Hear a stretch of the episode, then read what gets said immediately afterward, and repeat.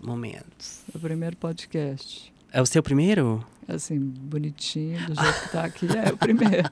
que tudo. Então, antes de chamar a vinheta, Camerão, Camerão está em mim? Hoje, hoje eu estou aqui no luxo nesse estúdio, porque quem está operando a mesa de corte é ninguém mais, ninguém menos que Renato. Quem não conheceu o Renato precisa vir aqui para poder conhecer. Hoje eu estou muito feliz que Renato está fazendo os cortes de hoje, porque ele é um perfeito. E antes de chamar a vinheta, eu quero falar que hoje essa é a última entrevista do que a gente é dessa temporada, que é a entrevista que coroa toda a essa temporada do Menor Condição. Na semana que vem ainda tem um episódio solo, então não perca. E torce para que tenha segunda temporada, porque vocês já viram que não tem a menor condição de vocês deixarem de ouvir ou assistir esse podcast, né? Então agora pode chamar a vinheta pra gente, o Renato. Bonito. Menor Condição, o podcast que não tem a menor condição de você deixar de ouvir ou assistir. Tá começando mais um Menor Condição, o podcast que não tem a menor condição de você deixar de ouvir ou assistir. Eu estou muito feliz e emocionado. Na verdade, tem sido uma semana emotiva para mim, mas hoje eu estou muito feliz porque eu já tinha mencionado essa convidada de hoje em vários episódios e eu fiquei com muito receio de a gente não conseguir fazer esse episódio de entrevista. E assim, eu estou super feliz que rolou, que o universo, né, mais uma vez fez a coisa fluir, fez a coisa andar. E eu estou muito feliz também com, né, para você que tem me acompanhado até aqui, com todos os retornos, feedbacks que eu tenho recebido, com comentários, né? Às vezes em rede social eu tenho que lidar com alguns comentários bem preconceituosos, mas eu acho que faz parte do processo de amadurecimento, né? Porque se a pessoa está lá comentando algo preconceituoso, é sinal que aquele conteúdo chegou até ela. E ainda que não faça um efeito imediato, acredito que a longo prazo pode ser que faça.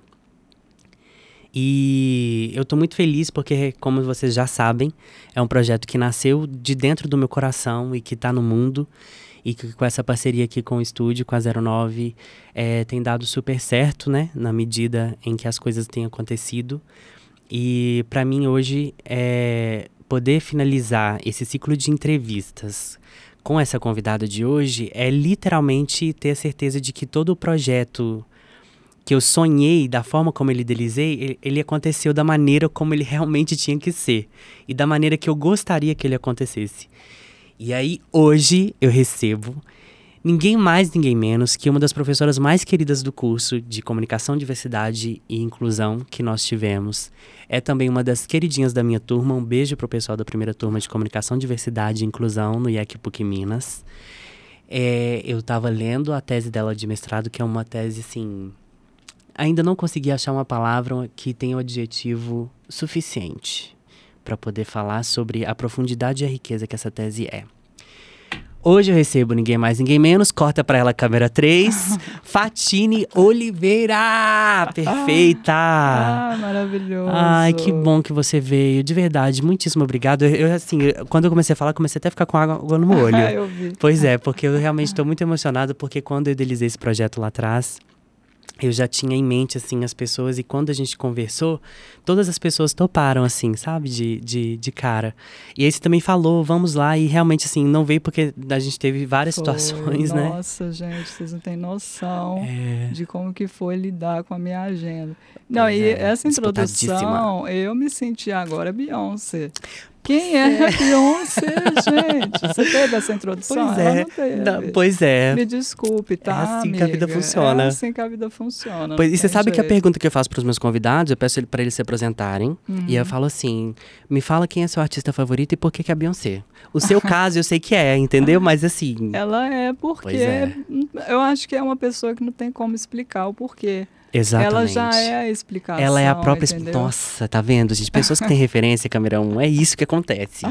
É isso que acontece, entendeu? Assim, ela já é a própria explicação. Ela já é. Você acha que ela vai vir pro Brasil com essa turnê? Eu liguei para ela outro dia e falei, amiga, olha, você foi para Dubai. É, 24 entendeu? milhões uma hora de dólares, Eu acho pensa. que é um absurdo ela não vir é, pro Brasil. Eu também acho. Entendeu? Então, assim, eu vou ligar para ela de novo. Liga, manda um WhatsApp. Vou mandar, aquele porque áudio. ela tá numa fase, assim, meio tentando aumentar a expectativa do público, sabe? É. Eu acho que ela pode também, porque a pessoa chegou num ponto que ela não precisa fazer nada para vender. Não é, não faz nenhum marketing. Não precisa. Tá vendo? Olha aí, eu já falei isso aqui em outros episódios aí, ó. Fatine tá É aqui, isso, gente. completamente contextualizada de Beyoncé e já entendeu como é que a dinâmica dela funciona, Já entendeu? E olha, eu estou muito feliz de estar aqui com Ai, você. que bom, fico feliz também. É, realmente das outras vezes não deu, É. mas é como você disse mesmo, assim, eu acho que quando a coisa tem que acontecer e ela quando ela tem que acontecer em determinado momento, ela acontece. E aí chegou esse momento, Chegou, Brasil, Brasil, aconteceu. E aqui, ó, esse grande encontro. Ai, Fatine, vamos começar então. Eu quero que você primeiro se apresente pra gente. Fale sua formação, né? Você já explicou porque que a Beyoncé é a sua artista favorita, então a Claro. gente já tem isso aqui já gravado, registrado. É, se apresenta pra gente, fala das suas formações, né? Da, de- do- da sua área de, de, de atuação e de pesquisa também. Uhum. É, não vou dar spoiler por enquanto, vou deixar ela se apresentar e depois a gente vai falar sobre o tema de hoje. Eu acho interessante quando as pessoas sempre pedem para a gente se apresentar. A primeira coisa que a gente faz é falar das profissões, já reparou? Aham, Então é meio que um currículo Lattes, né? exatamente, E falado. vou tentar fazer o inverso hoje. Vou Ok. começar a falar do pessoal para depois falar do Perfeito. Então vamos começar com eu sou uma pessoa muito fã de Star Wars.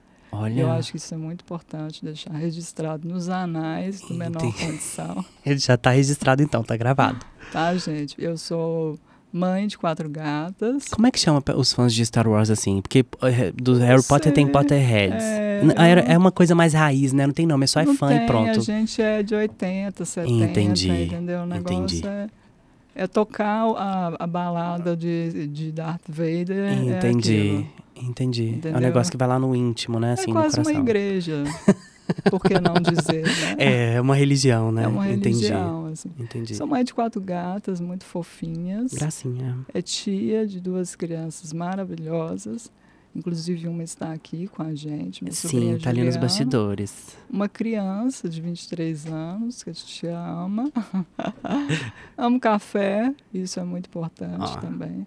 Que me representa. Entendi. E aí vamos partir agora para, pa- né, para o trabalho. Para o né? trabalho. Bom, gente, eu sou publicitária de formação. Ah, eu tenho mestrado em comunicação na UFMG, que é a tese que você comentou, que a gente vai Uhum. conversar um pouco sobre ela hoje. Ah, sou professora, fui professora de Luan. E... Gracinha Luan dentro de sala. Ah, que graça. Aí, É. ó, tá registrado, hein, gente? A professora que tá falando isso, viu, câmera 1? Eu tô colocando no meu currículo todos os elogios que os professores fizeram aqui pra mim, hein? Exatamente. Luan uma Não pode voltar atrás, tá? De modo algum, gente. Olha, ah, eu dou aula lá na PUC, né, da- Uhum. sobre pessoas com deficiência nas corporações, né, Uhum. nas organizações. É, estou como redatora hoje, trabalho como redatora, mas eu trabalhei durante muitos anos com design. Então eu fui aí uma, né, 10 anos como designer. Uhum. Sou ativista da, da causa das pessoas com deficiência. Sou uma mulher com deficiência. É, faço parte hoje de dois coletivos, né? Que é o coletivo feminista Ellen Keller, de mulheres com deficiência, e o movimento Vidas Negras com Deficiência Importam. E é isso, estou nas redes sociais falando sobre o tema. E tem uma newsletter também maravilhosa, Sim. que tem um tempinho que eu não recebo. Pois é, nós estamos em produção. Já conversei com a diretoria sobre isso. Ah, Estamos produzindo no- um novo texto. entendi. É, é uma newsletter também. Quem tiver interesse depois pode procurar nas minhas redes sociais. É, ali é- são textos mais afetivos, é mais para proximidade. Eu não falo tanto sobre o ativismo, né? Uhum. Porque eu acho que é, nós somos feitos de várias identidades. né? Então ali é um lado Fatine que eu acho Uhum. interessante as pessoas conhecerem. É, para você que tá me ouvindo e me assistindo aqui, na descrição desse episódio, se você estiver pela plataforma de streaming, ou né, na descrição do vídeo, se você estiver me assistindo pelo canal do YouTube, vai ter os links de acesso não só às redes sociais da Fatine, mas também vou deixar o e-mail também. A pessoa se inscreve para poder mandar, Isso. porque eu lembro que você tinha, quando você mandou para mim, eu Uhum. tinha clicado em um lugar para poder preencher o e-mail.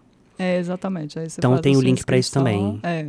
Aí eu vou deixar esse link também na descrição de, do episódio e do, da descrição do canal do YouTube e na plataforma de streaming, tá? Só você clicar, colocar o seu e-mail, cadastrar, que você vai receber a news de Fatini.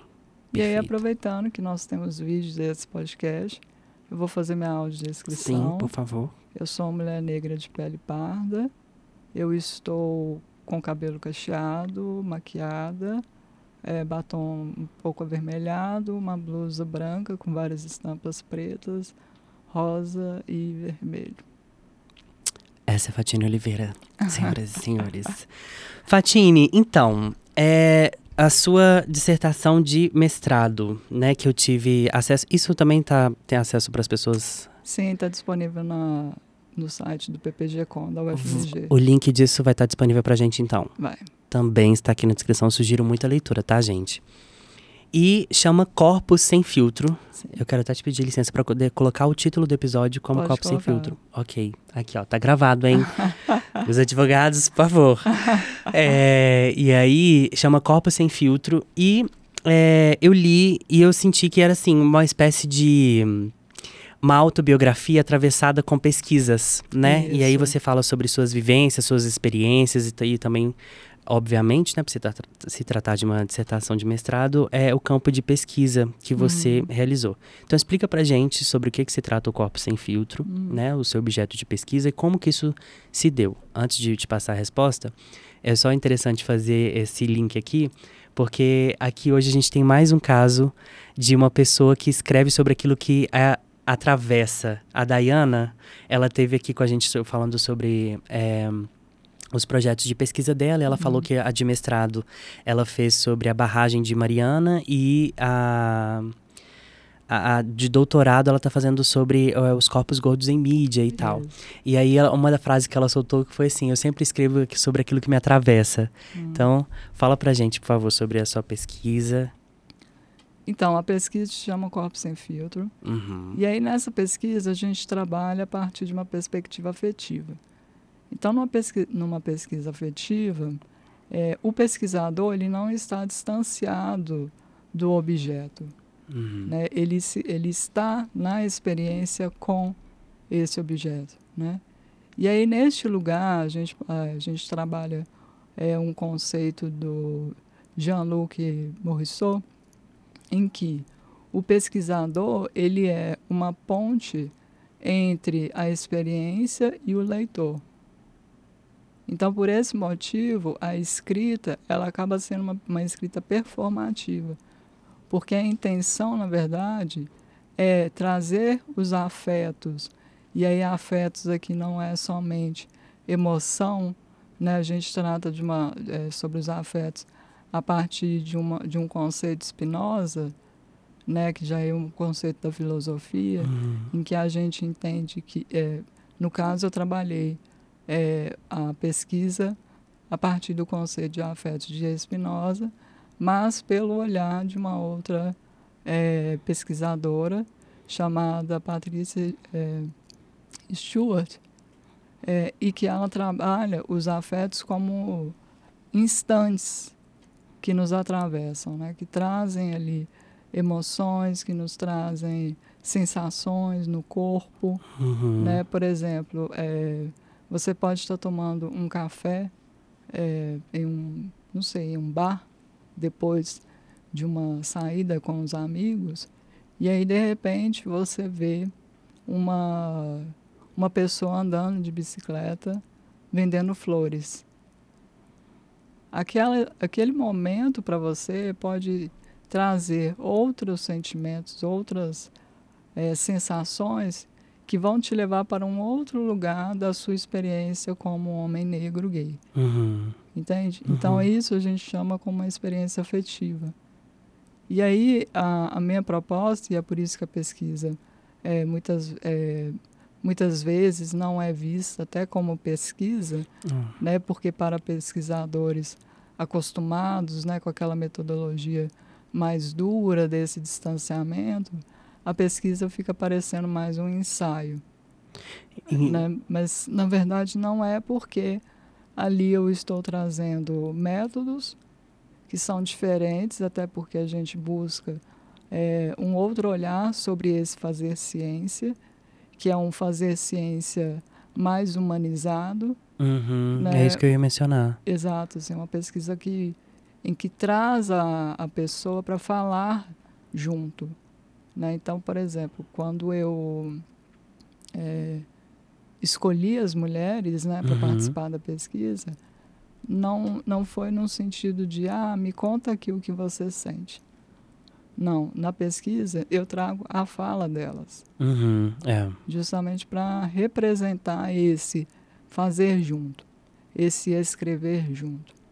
Né? E aí a pesquisa ela envolveu em todos, é, em várias esferas, né? Você, olha, a gente vai fazer, eu vou pegar algumas fotos de vocês, nós vamos conversar um pouco sobre essas fotos, nós vamos, eu vou fazer a pesquisa, elas leram a pesquisa, elas estiveram no momento é, da defesa dessa pesquisa, uhum. é, então toda, todo, tudo foi muito pensado para que a pesquisa permitisse que você, enquanto leitor, se sente, é, pudesse acessar outros afetos que você teria. E conseguiu isso com êxito, tá? Ah, Porque, bom. assim, enquanto, né, assim, valendo, uh, as percepções que se tem são percepções muito sempre profundas uhum. e ricas, né? E um termo que eu aprendi lendo a, a tese, que antes eu usava assim, ah, eu preciso contextualizar as pessoas. A Fatine usa historiciza, historicizar. Isso. E eu não sabia que tinha essa palavra, e agora, tudo agora, eu falo assim, não, eu vou te historicizar agora.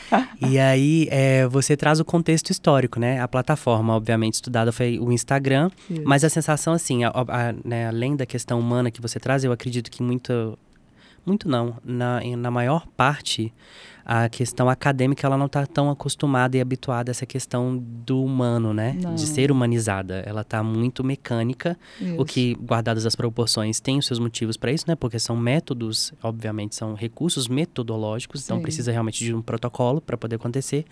Mas na sua tese você traz essa essa questão do humano no sentido de expor a situação e aqui eu peço realmente a licença para poder falar e não é uma situação em que se usa para poder ou é, trazer de uma forma é, nem ofensiva nem vitimista ela é real ela Uhum. você apresenta ali os fatos e, e as realidades e é algo que é muito fácil de guardadas as proporções né para quem não viu ou ouviu o episódio de interseccionalidade vai escutar para poder entender ainda mais sobre o que a gente está falando aqui é, as interseccionalidades que nos separam e nos aproximam, Uhum.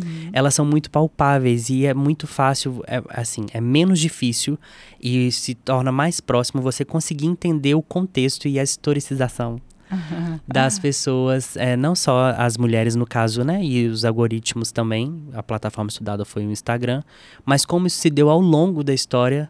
Para hoje um algoritmo de Instagram ser o reflexo do que foi lá atrás. Uhum. E assim, é, conta pra gente sobre esse ponto, né, da história que você pega lá da, da, da sua dissertação, que inclusive parte da história, eu falei assim, gente, mas eu conheço isso aqui. Quando eu fui ver, tinha virado um filme recentemente, que é o Hum. Rei do Show, sobre a história lá do... Sim. É Bur, Bur, É Peter, ba é Peter Barnum. isso, Barnum, eu sempre confundo o nome dele.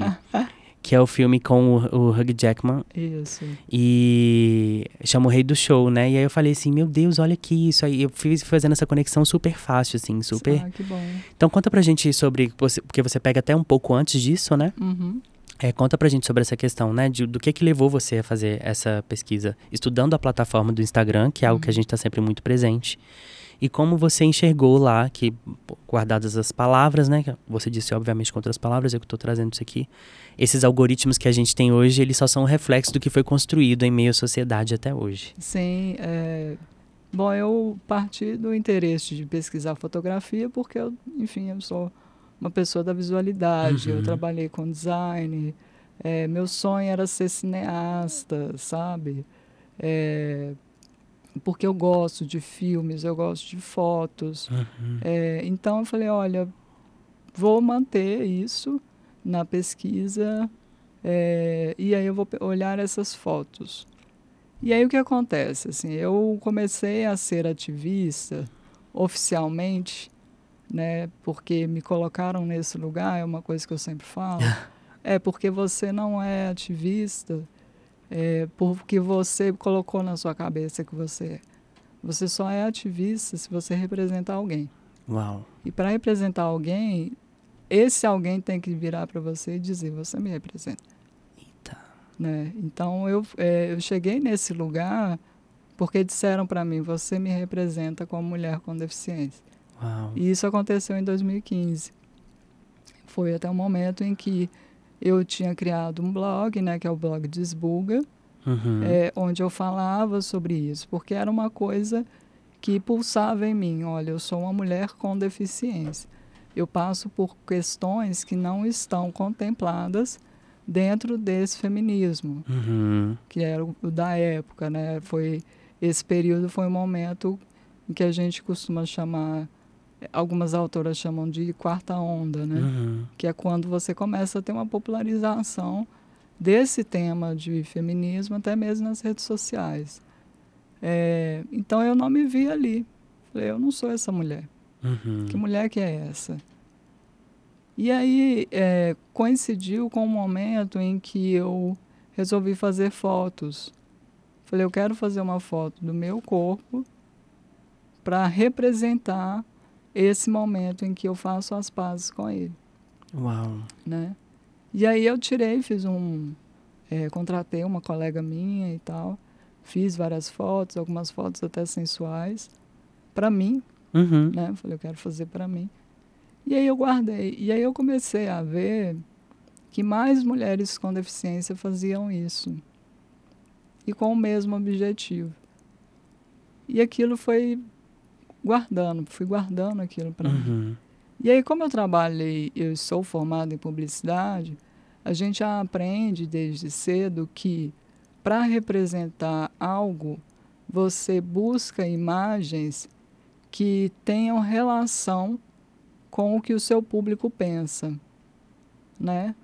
E muitas dessas imagens eram imagens normativas. Uhum. É, as mulheres eram sempre mulheres brancas, Sim. né? As famílias representadas eram sempre famílias heterossexuais. Uhum. E aí, com isso, eu falei: vou pesquisar mulheres é, com deficiências sensuais. É, por, assim, um dia eu falei: vou pesquisar isso. E aí, quando eu pesquisei, eu notei que todas as fotos de mulheres com deficiência que apareciam eram fotos de mulheres que não traziam no corpo nenhuma marca. Uhum. Eram apenas mulheres comuns sentadas na cadeira de roda. E aí a única mulher que eu achei é, que trazia alguma atrofia no corpo era uma modelo dos Estados Unidos é, chamada Dillian Mercado. Foi a única. E ali eu comecei a notar que essa representação da mulher com deficiência era uma representação meio que normativa. Uhum. Ou seja, quanto mais você se aproximar daquilo que é padrão, mais aceito o seu corpo será. E ali na época eu fiz um texto no Desbuga, né? Eu até chamei isso de privilégio da semelhança. Uhum. E aí foi nesse momento que eu fui, é, que, eu, que me tornaram feminista, é, que me tornaram ativista. ativista. Uhum. Porque várias mulheres disseram, olha, eu me, né, você me representa com esse texto, porque Ah. o meu corpo ele não é esse daí. E isso foi problematizando para mim, eu fui a cada vez mais entrando no feminismo. E aí quando eu fui decidir, falei, vou pesquisar o Instagram, porque é uma, uma rede social de fotografias Uhum. né? Que naquele momento da pesquisa ainda era mais é, voltado a fotografias, né? Uhum. É que tem isso também. Você começa Essa a transformação, né? É, você começa a pesquisar a rede social, de repente ela mudou. Ela é outra coisa completamente diferente. É, isso Hoje muito mais tiktokizada do que Isso. propriamente Instagram. Exato. É, e aí eu fui olhando essas fotografias e o principal é que cada modo de se representar era delas. Ou seja, aquela fotografia que estava ali não era uma foto de, é, né, tipo, como que a sociedade queria vê-la. Uhum. Ela escolhia como que queria ver. Era muito singular, né? Muito Isso, pessoal. Isso, ou seja, eram, é, algumas são selfies, algumas eram fotografias de celular, mas sempre passava pela autoridade da mulher com deficiência. Ou seja, eu escolho a maneira como eu quero ser representada. Uhum. Sabe? E, essa, e essas fotografias, ali no Instagram, elas vão contando histórias. Então, assim, na pesquisa, a pesquisa ela tem isso, assim. É, eu vou olhando as narrativas que são Sim. criadas. Uhum. E o que, que essas narrativas nos dizem. Então, com isso, eu fui é, olhando essas fotos. E aí, quando você começa a pesquisar uma coisa, você não pode simplesmente falar daquele momento parado ali. Do, da, daquele ponto em diante, né? Daquele é, ponto. Não, você tem que olhar lá atrás. É. E eu sou uma pessoa que sempre gostou muito de história. Uhum. Então eu falei, obviamente que eu tenho que historicizar isso. Historicizar, gente, eu é. acho isso muito chique. Agora eu só falo isso. Não, vou historicizar você a respeito disso aqui. É, desculpe. É. E aí o que, que eu fiz? Eu parti da criação da fotografia. Uhum. Né? Então eu falei, olha, eu acho que como eu estou olhando fotografias, uhum. a partir daqui é mais interessante. Então eu fui lá atrás, lá no século XIX, e comecei a observar é, o que estava acontecendo naquela época. Né? E como que as, o, o que eram as pessoas com deficiência naquela época. Uhum. Né? Porque quando a gente fala, ou quando a gente vai pesquisar alguma coisa, eu sempre falo com as pessoas, é, quando você fala em, em datas, em anos, você não pode achar, por exemplo, ah, 1808 é, se eu não me engano, é quando a família real vem para o Brasil. Uhum. Não estava acontecendo só isso é, naquele ano. Exatamente. Estava acontecendo muitas outras coisas. Uhum. Então, quando surge a fotografia, estava acontecendo outras coisas também. Uhum. E foram essas outras coisas que eu fui olhando na pesquisa. Então, nesse momento, é, como que eram as pessoas com deficiência? Aonde elas estavam? E ali eu venho trazendo assim, olha, eu vou mostrar para você por que que você hoje é, entende que uma pessoa com deficiência é alguém doente. Entendi. É. Uhum. Aí eu vou fazendo, junto com esse percurso, as análises dos modelos de conceituação da deficiência. Né? E aí é onde eu busco um, um conceito da Sônia Pessoa, que é uma professora é, que coordenava até mesmo um grupo de pesquisa que eu fazia parte, que era o Afetos, e ela fez um livro, né, a pesquisa dela era sobre imaginários sociodiscursivos da deficiência. Então, aí, o que, que são esses imaginários? Né? O que, que é o imaginar? O imaginar é você construir uma imagem na sua mente. Uhum. Né? Então, que imaginários são esses? Ou seja, que imagens são essas que estão aí na tua mente? E aí é onde vem os freak shows, uhum. Né? Que é do show que você falou, uhum. do filme. Era o que? Era a grande mulher barbada. Era venha ver a incrível mulher sem braços. Venha ver o gigante, não sei o quê. É, aquelas pessoas estavam ali como artistas? Pode ser. Mas também eram pessoas que estavam em exposição. Eu falo pode ser porque algumas pessoas com deficiência que ficavam expostas ali tinham aquele lugar como o único lugar para elas poderem trabalhar. Era uma uhum. fonte de renda delas. Então, alguns autores, é, até mesmo autores da, dos estudos da deficiência, não entram em um consenso em relação a isso. É uma desumanização?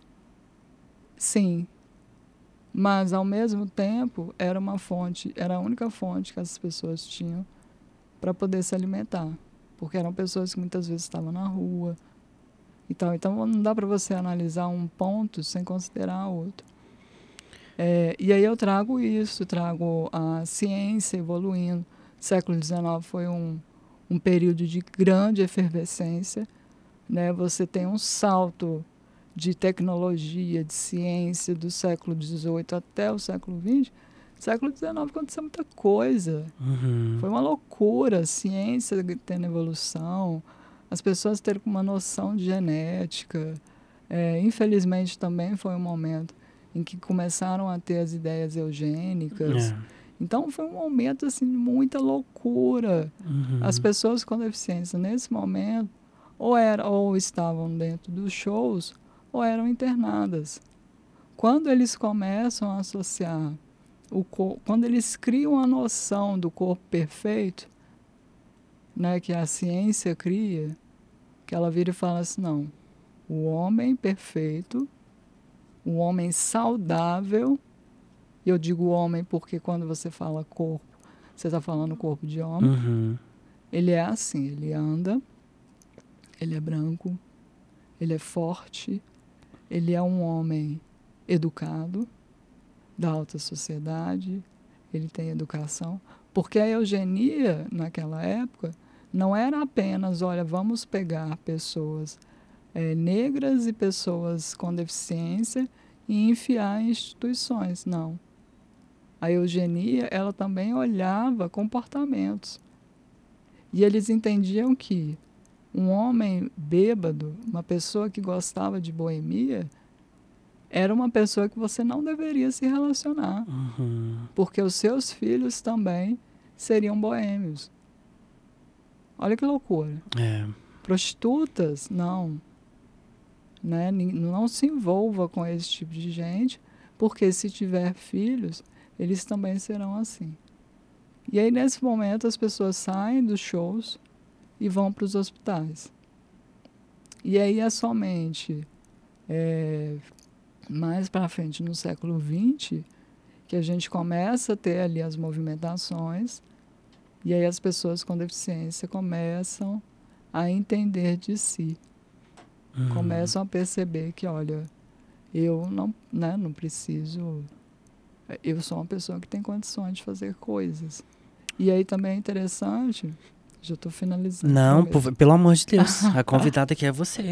Eu, só estou absorvendo aqui, fazendo é, associações com o que eu li e com coisas que eu vi. Eu por favor. empolgada. Não, por favor, fique é... mais. Não, graças a Deus que está empolgada, não perca empolgação. E aí é interessante porque o século XX foi um, um período também de muitas guerras. E aí você tem soldados de guerra retornando com lesões, né, com, é, é, com lesões que passam a considerar uma pessoa com deficiência. E aí o que acontece? Você vai virar para um um ex-soldado de guerra, um herói, e vai falar com ele que ele não presta, que ele é um inválido, você não pode fazer isso. E ali começam, a partir de, daí, né, você começa a ter, olha, vamos conversar melhor sobre essa pessoa aqui, uhum. que tem um impedimento. E aí as próprias pessoas com deficiência, que eu acho fantástico quando a gente vai olhar os estudos da deficiência, é, sociólogos nos Estados Unidos e no Reino Unido começaram a trocar cartas. E ao observar os movimentos sociais que aconteciam a partir da década de 50 nos Estados Unidos, uhum a gente fala Estados Unidos porque os estudos da deficiência é tudo norte global, gente, tá? Uhum. É, é, infelizmente. É, e assim, eu acho que também que muito, muito parte disso, em, em inúmeros episódios aqui, a gente menciona também outros estudos que têm como esses marcadores de registro Isso. coisas norte-americanas ou do norte global, como você mencionou aqui. Mas é porque até então eram lugares que estavam voltados à questão de historicizar isso de forma né, a, é. a, registrar e fazer disso realmente um objeto de estudo, né? Sim. Em outras situações, se existir ou existiu, é, não foi tão divulgado tanto quanto porque já se tinha isso como referência. Então, assim. Tá é, e acaba que, como a gente passa durante anos dentro da universidade estudando esses autores, hum. a gente é, muitas vezes não encontra facilmente referências dentro do próprio país. Uhum, uhum. Né? Então, não quer dizer que não exista. Pode ter até existido, mas a gente ainda não encontrou. Ou então se torna uma, né? Que foi o seu caso. Né? Se tornou a referência e aí não, hoje está aí. Não, é. Enfim. É, mas antes de mim veio outras pessoas é, dentro do movimento social, então uhum. fizeram história. Sim. É, para você ter ideia, pessoas com deficiência no Brasil participaram do processo de redemocratização. Sim. Né? Então, uhum. lá, na, no momento em que estava sendo criada a Constituição de 88, nós tivemos participação de pessoas com deficiência lá. Uhum. Né? Então, é, eu acho importante deixar. É um marco essas... democrático, né, sobretudo. Exato. Né? É. Estávamos lá também. E aí, só para continuar, é, esses sociólogos trocavam cartas problematizando mesmo o que estava acontecendo, né? Olha, as pessoas estão falando de corpo. Uhum. Porque na, é, nesse período da década de 50 até 80, o corpo ele se torna político. Porque até então ele não era. Mas ali, naquele momento, eclode. Uhum. Né? E às vezes algumas pessoas que estão ouvindo podem até falar, ah, não, mas o corpo já era político com as, as, as, sufragistas, né? Que, que você também menciona na sua isso, tese. Isso, que tivemos uma sufragista com deficiência uhum. na Inglaterra. Eu coloquei esse relato dela. Inclusive uma foto também, uma isso. foto muito forte de quando ela é apreendida, né? Isso, eles quebram a cadeira de é. rodas dela, né? E ali eu acho que é o grau máximo da violência contra uma mulher com deficiência. É, um dos graus máximos é você tirar a mobilidade dela. Uhum. Né? É, o corpo feminino, ele é político. Mas, a meu ver, ele, ele é político antes, das antes do, do sufrágio quando a gente pensa na experiência da mulher negra. Sim.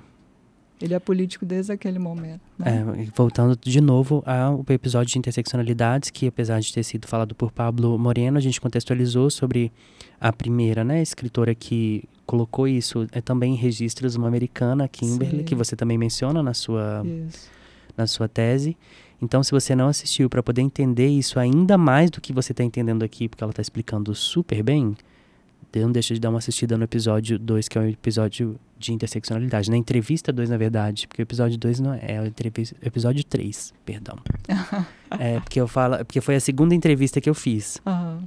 Mas ele é o episódio 3, porque entre o primeira, a primeira entrevista que foi com a minha irmã Linda, um beijo, irmã Emily, tem um solo que eu falo sobre a pinacoteca, que aí vem faço o link aqui com o que você falou sobre as conexões dos afetos, que para mim foi uma coisa assim Ouça esse episódio do da, esse episódio solo do Pinacoteca, gente, também. Me pegou de um jeito que foi muito específico. E aí vem esse episódio 3, que é com o Pablo, falando sobre essa questão da interseccionalidade. Uhum. Que faz referência em relação. Já era discutido muito antes da Kimberly Crenshaw, mas ela foi a primeira que historicizou isso uhum, e colocou é, e deu criou um conceito, né? Sim.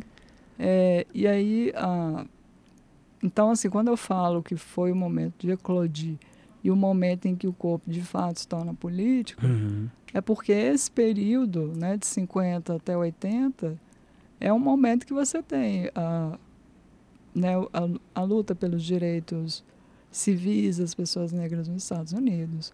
Você tem as, as mobilizações lá da comunidade gay uhum. e travesti da época. Uhum. Né? É, aqui, gente, eu estou marcando Fazendo... que eram gays, é, lésbicas, travestis, porque aquele momento ali eram as sexualidades que estavam. Eram as identidades que identidades, tinham surgido naquele momento, né? isso. né? É, teve um episódio que eu trouxe essa noção aqui também, ah, porque quando a gente. Inclusive, é, eu espero realmente que é toda essa temporada que é muito voltada para essa questão da diversidade e inclusão, que daqui a alguns anos ela já não sirva mais. Por quê? Porque eu realmente espero que outros amadurecimentos e crescimentos e surgimentos de identidades e de outras pautas e de outras representatividades surjam a ponto de fazer isso aqui ficar defasado. Uhum. Entendeu? Assim, isso aqui ele tá. A gente está fazendo esse né, corte no tempo aqui, tanto no, no tempo passado, no tempo presente, fazendo uma prospecção sobre o que possa vir a ser no futuro, mas é sempre pautado no, no entendimento que se tinha, tanto na época que a gente está fazendo referência aqui, uhum. quanto no conhecimento e referência que a gente tem da atualidade. Então, assim, a gente não está fazendo nenhum apagamento e nenhuma invisibilidade em relação a qualquer identidade que possa existir hoje. A gente só está fazendo uma referência histórica de que naquela época esses eram os atores, pessoas protagonistas, né?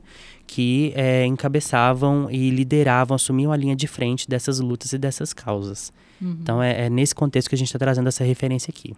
Isso. É importante ressaltar. Muito bom, porque é, e eu acho que eu perdi. Não, você estava falando exatamente sobre a questão da época que eram os gays e as travestis que assumiam as lideranças, Isso. que eram conectadas juntos com as outras pautas, não só das feministas pretas, mas também sobre a questão do que tinha começado, que hoje a gente entende como ativismo uhum. da deficiência, que eram esses grupos unidos aos outros para poder fazer os direitos acontecerem. Exatamente. E aí começa a gente. Então tem esse esse momento, né, uhum. né, da, das, da eclosão da, que você falou, né, desses movimentos uhum. na época. E, e ali também toca as pessoas com deficiência. Então você começa a, a, a perceber que a deficiência ela se torna um conceito mesmo, né? Uhum. A gente começa a estudar o que, que é deficiência, então. É uma coisa que está no teu corpo? E aí esses sociólogos, né, esses pesquisadores, é, criaram um grupo, né, que a gente chama de UPIAS, uhum. que é um grupo ali de união mesmo de pessoas com deficiência, é, para criar um novo conceito. Uhum. E aí eles entendem o seguinte: olha, o problema não é meu corpo, não. Uau. O problema é a sociedade que não me oferece acessibilidade uhum. para que o meu corpo possa participar dos lugares, de espaços, de é, momentos políticos, até mesmo tem uma participação do pensamento, do, de criar um, um conceito. Ou seja, vocês estão invisibilizando a minha existência. E aí é onde a gente fala que surge, então, o modelo social da deficiência, que é esse modelo que diz que, olha, o corpo com deficiência, a deficiência ela se dá na relação do corpo com impedimentos e o ambiente que não oferece acessibilidade. Uhum. E aí, a partir de então, você tem, a partir da década de 80, a ONU já, o que, que ela faz? Ela reúne os países membros e aí ela fala, olha, a gente tem que conversar. Uau. A gente tem que sentar aqui e começar a ver como é que a gente está tratando as pessoas com deficiência. Porque são muitas pessoas no mundo que vivem em hospitais, pessoas que não têm condição nenhuma de estar ali, uhum. né? E aí, o que, que a gente vai fazer? E aí começam, em 1981, a gente tem o ano do deficiente, que na época tinha esse nome, uhum. meio que para representar.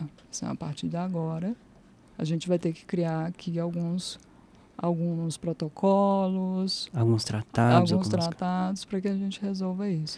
Só fazendo. É, eu lembro que na sua disciplina, lá na pós, você tinha passado pra gente um documentário que foi, assim, super interessante, que eu não lembro o nome dele agora. O Creep Camp. Isso, chama Creep Camp. Isso, tá na Netflix. Tá na Netflix. Netflix, patrocina a gente, pô. não, patrocina a gente aqui. É, vou deixar essa referência aqui também, porque eu acredito que ele acontece na mesma época, né? Sim, o Creep Camp, ele pega o começo, né? O Creep Camp, ele conta a história de um acampamento feito por e para pessoas com deficiência. Uhum. Então, aquele acampamento ali começam a surgir amizades que mais tarde é, se tornam ativistas importantes até mesmo para o movimento é, para construção de leis às Sim. pessoas com deficiência nos Estados Unidos. Era no mesmo corte de tempo que isso que a gente está mencionando aqui, né? Sobre a questão da ONU e tal. Já vinha essa representatividade. E uma outra coisa também que eu estou lembrando aqui agora, que você também faz uma referência na sua tese, que é sobre uma manifestação que aconteceu em Washington. Exato, que, é, que é, tiveram pessoas que participaram isso. desse acampamento, que estiveram na nessa manifestação que eles chamam de ADA, né? Uhum. É, e ali naquele momento as pessoas sobem as escadarias, né, da, do Capitólio ali, uhum. é, sem cadeira de rodas, né? Então elas se arrastam É uma, tem fotos assim bem interessantes. É uma, eu bem vi fortes, uma que você colocou lá na sua tese. E ali já é um começo. Falei assim, olha, o meu corpo está aqui. Uhum. Então vamos conversar porque não volto mais para a instituição. Uau. Né? E aí a gente tem vários anos se passam. Uhum. É, e é interessante que nos anos 2000 é, surgem né, algumas pesquisadoras, algumas cuidadoras e algumas mulheres com e sem deficiência é, feministas que trazem uma contribuição muito importante para o modelo social. Hum. Né? E elas falam assim, olha, ok, nós temos um modelo social que está falando aí dessa pessoa com deficiência, que é só colocar uma adaptação que ela pode fazer as coisas. Mas nós temos pessoas com deficiência que não, não é somente uma adaptação que vai garantir que ela tenha autonomia. São pessoas com deficiência que precisam de suporte. Uhum. E aí, suporte é tomar um banho, se alimentar, que é o meu caso, né? Uhum. Eu sou uma uhum. pessoa que tem autossuporte.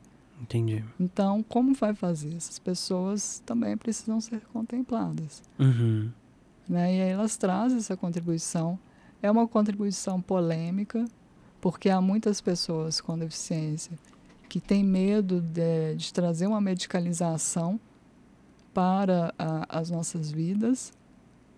Mas, é, e aí é onde eu coloco na pesquisa, que elas trazem um conceito da ética do cuidado, e essa ética do cuidado, ela fala, ela quebra a falácia da dependência humana. Uhum. Né, do tipo da independência humana, quer dizer, que é o sujeito que não precisa de ninguém. E aí elas falam, não, todo mundo depende de alguém, uhum. em alguma medida. Se você não depende hoje, você vai envelhecer. E um dia você vai precisar de alguém para cuidar de você. Ou você pode sofrer um acidente e vai precisar de ajuda de alguém. Ou você vai para um hospital e vai precisar ser cuidado de alguém. Ou até mesmo no dia a dia. Uhum. Né? Você está ali com uma pessoa, às vezes aquela pessoa te ajuda com alguma coisa. Ah. Ou seja, ninguém é uma ilha. E elas trazem isso. Então há essa polêmica, e eu acho até importante enfatizar que não é por ser de pessoa com deficiência que a gente é bonzinho. Uhum. Temos tretas. Sim. Tretas pesadíssimas, assim, Twitter de pessoas dos ativistas com deficiência, meu Deus. Eu tenho uma amiga que a gente brinca, assim, é, é, é risca de faca, né? É. é. brigas mesmo por conta disso, assim, olha, eu preciso de suporte, eu preciso de ir ao médico para garantir o bem-estar do meu corpo, e isso é uma coisa normal. Todo mundo precisa. E aí tem um lado que, opa, mas aí você está querendo medicalizar demais como tudo na vida, né, a gente tende ao equilíbrio. Assim. Uhum. E aí, em 2006 ou 2007, a ONU, então, ela cria um protocolo e aí ela define, sua pessoa com deficiência é uma pessoa que tem impedimentos, né, de natureza longa, uhum. é, e que, né, em função de barreiras, essa pessoa não consegue ter autonomia uhum. para, enfim, fazer as suas coisas. É, em 2008, o Brasil coloca isso como um, né, tipo, um, não vou falar em meta, mas é, um, é tipo um decreto uhum. em relação a isso, em 2008. E em 2015 a gente tem o surgimento da LBI, que é a Lei Brasileira de Inclusão, que é a Lei 13.146. Uhum. Belíssima, belíssima mesmo, muito. É uma lei que é um dispositivo que é muito prático, assim, tá tudo lá. É, ela tem uma linguagem mais fácil também, mais acessível, né? Mais acessível. É, porque um dos problemas, eu como uma pessoa graduada em direito, já falei sobre isso aqui. Eu acho péssimo a linguagem usada, porque isso é uma coisa que é direcionada para o povo, umas pessoas que são mal, eh, né, mal conseguem ter acesso a uma educação e quando tem não é de qualidade. Renata Salvador esteve aqui para poder falar sobre isso. E pode passar, ele vai cortar a câmera aqui para mim. A Renata Salvador, ela esteve aqui comigo falando a respeito disso, sobre a questão da educação, e aí eu acho que a, a, o texto, né, que a lei traz em si, é um texto muito rico, assim, então realmente é uma é uma, uma lei que o texto dela ele é mais, mais, mais fácil de entender e de contemplar também, né? Isso. E aí tá tudo lá. Né? Uhum. Né? Assim, então, essa lei é uma maravilha, é o dispositivo que a gente usa uhum. para reivindicar os nossos direitos atualmente. Uhum. E, e é isso que eu coloquei na pesquisa. Né? Então, eu faço toda essa trajetória, longa trajetória, uhum. para que é, uma, é um, um gesto pedagógico da minha parte é, porque eu, a pesquisa toda, eu escrevi a pesquisa de modo que qualquer pessoa pudesse ler. Uhum. Foi uma preocupação minha. Porque eu acho que pesquisa, ela tem que ser lida. É. Né? E se você cria uma pesquisa que poucas pessoas vão entender, eu acho que não é o propósito. Pelo menos não o meu. É, você tinha até trazido a questão sobre como muitas pessoas não reconhecem como pesquisa, acha que é um ensaio. Isso. Antes da gente começar aqui, eu estava até falando com ela que eu lendo, a sensação que eu tinha é que era uma espécie de roteiro. Isso. Porque contava realmente, assim, uma questão de história. E quando você fala, né, sobre essa questão didática, de trazer a, a, o, o contexto histórico da, de toda a, a, luta e a causa, eu acho que também é uma forma de honrar que eles também tiveram, né? Porque, por exemplo, eu não sabia que tinha uma que uma das sufragistas era uma pessoa com deficiência e cadeirante, que ela tinha sofrido as coisas que sofreu quando ela foi é, detida, né? Uhum. E assim, não foi simplesmente ser detida. Ela foi literalmente agredida em N situações, como você já narrou aqui. Uhum. E eu mencionei no início, quando a gente abriu aqui sobre essa tese, a, o link está aqui para você acessar e conseguir ler, porque assim como a lei brasileira uhum. de inclusão, ela tem um texto muito fácil de entender e também tem essa questão, né? Por, ela já falou aqui sobre essa autoetnografia, né? Isso. É, que é o termo que os pesquisadores usam quando eles se colocam mais próximo ao que seria objeto de estudo e aí passa a ser chamado de corpo sensível. Ah, Tudo isso eu aprendi aqui com o Fatini, tá bom, câmera 1. Você ah, também pode aprender. É, e aí você trouxe, é, e aí você trouxe isso. Então assim, é super fácil de ler, já vou te passar a palavra. Não deixa de ler, o link tá aqui abaixo e vocês vão entender tudo a respeito disso, inclusive sobre esse contexto histórico que ela trouxe aqui. Exatamente. É, e eu até passei isso para vocês também Sim. na época, uhum, né, na uhum. sala, porque eu acho que é um processo que ajuda a entender o porquê. Porque assim, eu poderia muito bem chegar e dar uma palestra sobre deficiência. Uhum. Isso todo mundo faz. Mas quando você sai da palestra, você não vai lembrar o que é deficiência. É. Agora, quando você entende por que, que você quando olha para uma pessoa e você lembra de imagens médicas, é, por que, que as pessoas tratam as pessoas com deficiências como crianças. Uhum. Quando você entende o processo histórico, você aprende a quebrar esses elos capacitistas, uhum. né? Que capacitismo é um preconceito que há é, contra as pessoas com deficiência. Uhum. É, você consegue quebrar isso porque você já entende o que, que é e o que, que não é. Então, assim, a pesquisa, ela, eu construí a pesquisa, né? A gente chama autoetnografia, uhum. porque é uma pesquisa que eu conto de mim. É. Né? Assim, não é uma pesquisa apenas em que eu me aproximo, né? Assim, a pesquisa afetiva que é, é. essa pesquisa em que você se aproxima desse corpo sensível. Uhum. A autoetnografia, ela vem para que eu fale de mim. Então, assim, entre as. Ah, eu, eu, uso muito o termo costuras, né? Uhum. Eu vou tecendo ali a minha história junto com a história delas para trazer a minha experiência como mulher com deficiência, uhum. mas também a pesquisadora.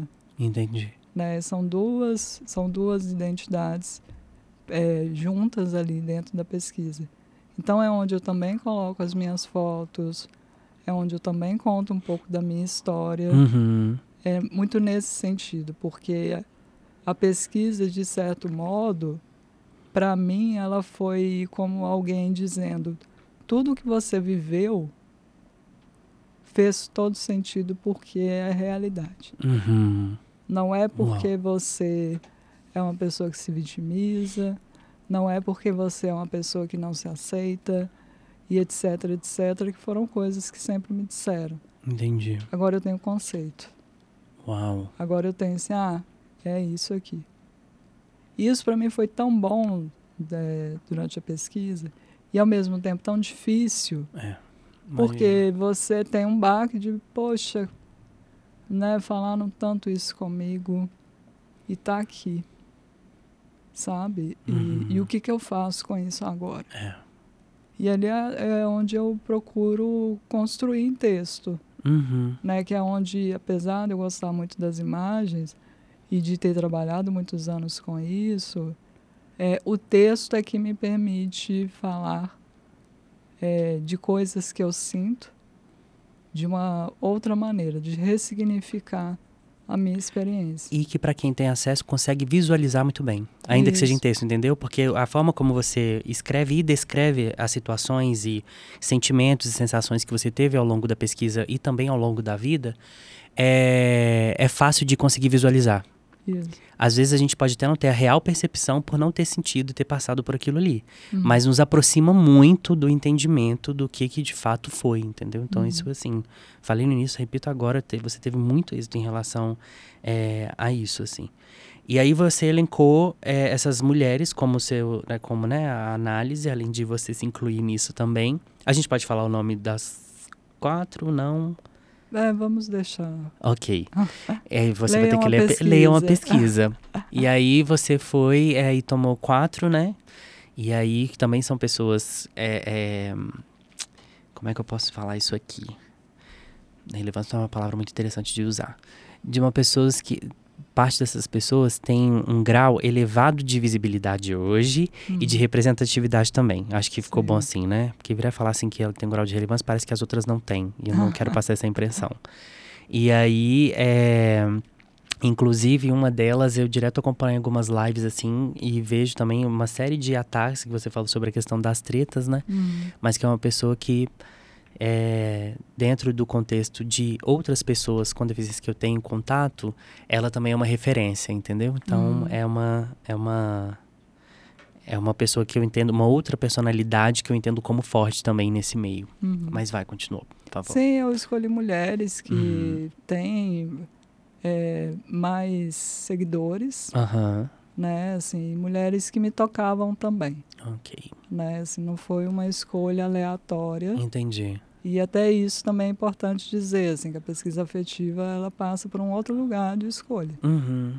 Né, assim, eu tenho, eu fiz uma coleta, avaliei quantos posts tinha, alimentei meu algoritmo para me trazer mais fotografias, né, de mulheres com deficiência, mas ao mesmo tempo essa escolha ela passou para esse lugar de, olha, esse conteúdo aqui me toca nesse sentido. Entendi. É, então, todas elas hoje são influencers. Uhum. Só uma que não é influencer, mas é, também tem algumas histórias bem interessantes, assim.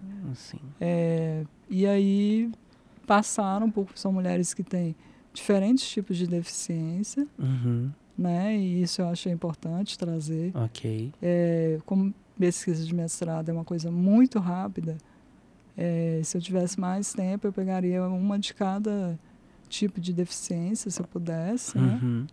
É, para mostrar assim como que algumas coisas realmente se aproximam. E aí foi muito interessante assim, a, a escolha, né? Quem não deixa de ler a pesquisa. Exatamente.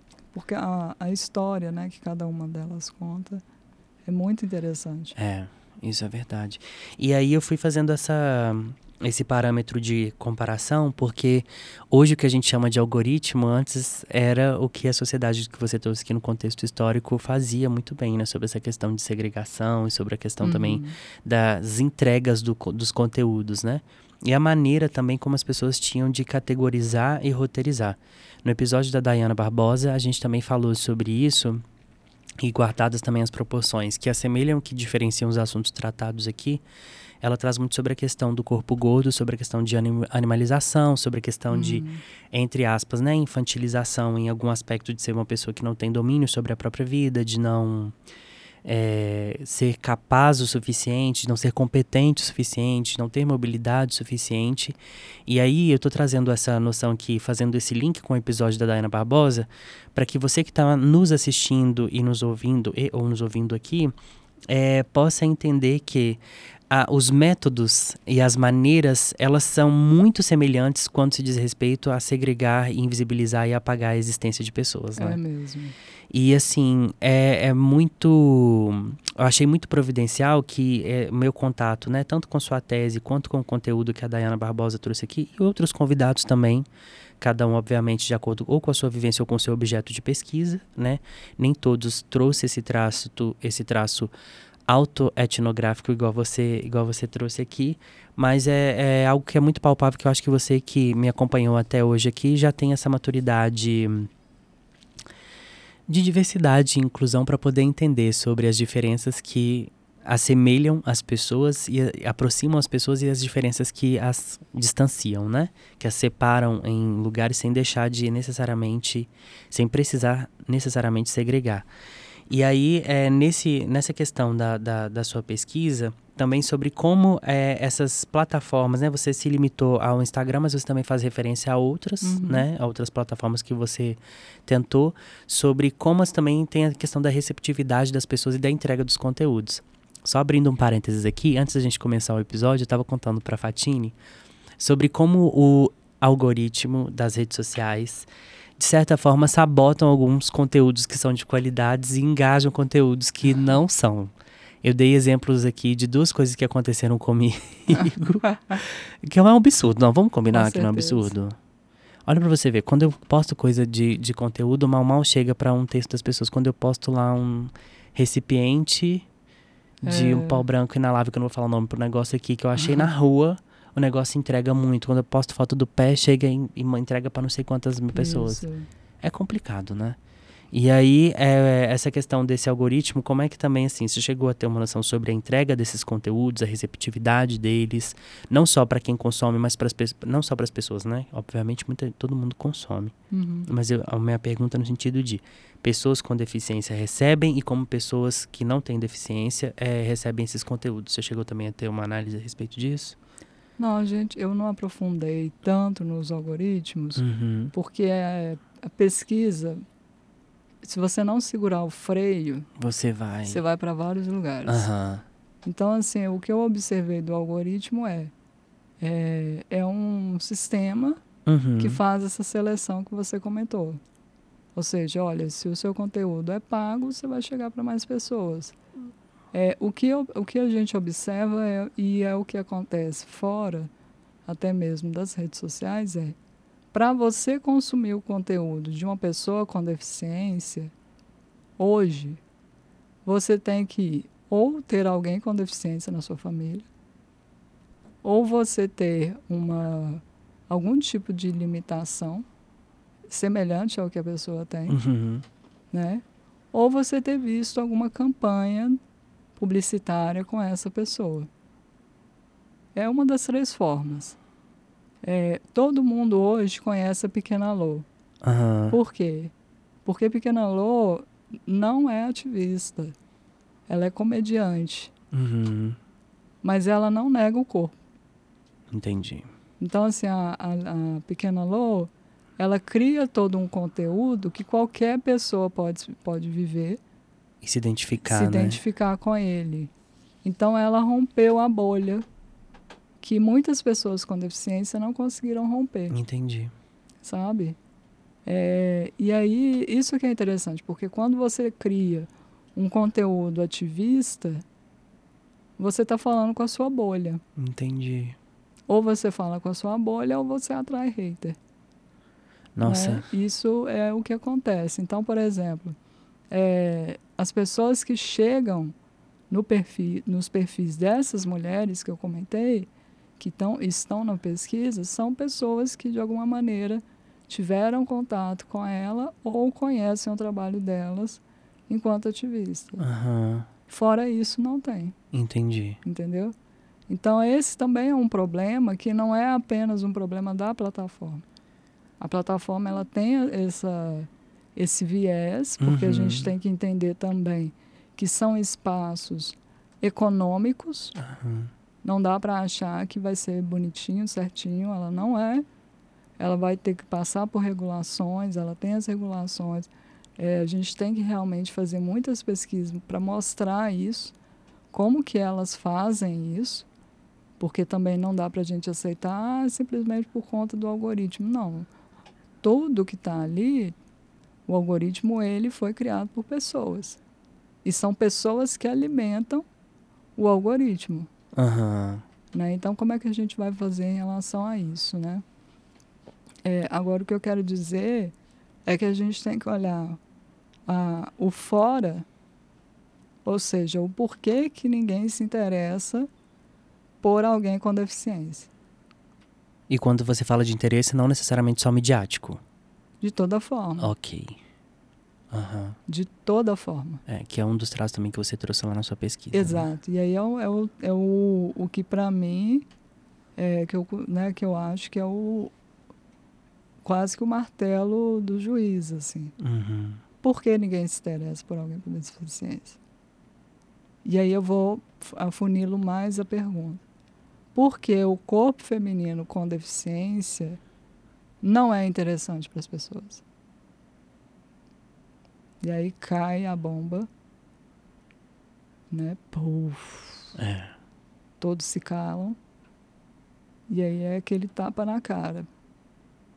Porque ninguém quer, ninguém se interessa, ninguém quer saber de uma mulher com deficiência, ninguém quer se aproximar de uma mulher com deficiência, não quer ter uma amizade com uma mulher com deficiência, não quer ter um relacionamento com essa mulher. Quem é que vai querer?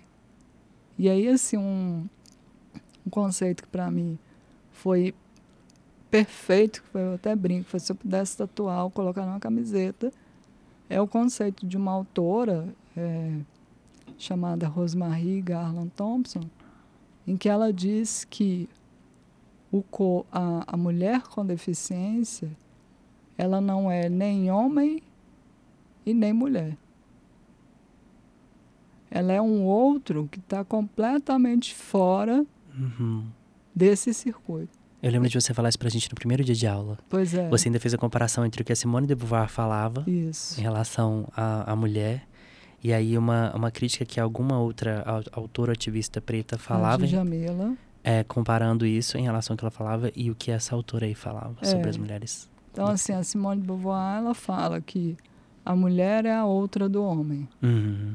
A Djamila vem e fala, a mulher negra é a outra da outra do homem. A Rosemary fala: a mulher com deficiência não é nem a outra e nem o homem. E nem a outra da outra. Porque para eu ser a outra da outra da outra, eu teria que ser considerada mulher, mas eu não sou. Tem que ser considerada alguém, né? É, eu não sou. E isso é real. Uhum. Né? Nós tivemos uma, um ano em que vazou uma foto de um rapaz ficando com uma moça cadeirante no carnaval. Carnaval, gente. Pulando, aí chegou e ficou. A maioria dos comentários, nossa, esse daí não perdoa ninguém. E aí fica aquele grande silêncio. Por que, que ele não perdoa ninguém? O que quer dizer com isso? É. Por que, que aquela mulher com deficiência não poderia ser beijada? E aí, quando eu estou falando essas coisas, né, quem está ouvindo aí de casa fica, nossa, é realmente. Mas isso vai ainda mais, mais profundo, gente. Quando você ignora esse corpo, com esse corpo feminino com deficiência, e se você não o vê como alguém que possa causar desejo em outro, você também invisibiliza as violências que este corpo sofre. Nossa. Por quê? Vamos pegar exemplos e aí vocês vão. É, esses exemplos que eu vou dar agora não é, são exemplos que que acontecem no interior do Brasil a todo momento. Mulher com deficiência é, mental, né, mulheres acamadas, que não têm oralidade, enfim, é, sofrem estupro por familiares, por pessoas próximas à família. E por serem mulheres que não conseguem denunciar, permanecem no, no anonimato. E por que, que isso acontece? Que é muito comum é a família achar que pelo, pelo fato da mulher com paralisia cerebral, por exemplo, não falar e, e ficar deitada ou ficar sentada e não ter nenhuma expressão que as pessoas acreditem que seja a expressão de alguém, ninguém vai acreditar que alguém vai chegar e fazer o um mal para ela. Uhum. Geralmente essas mulheres são tratadas feito crianças. Infantilizadas, né?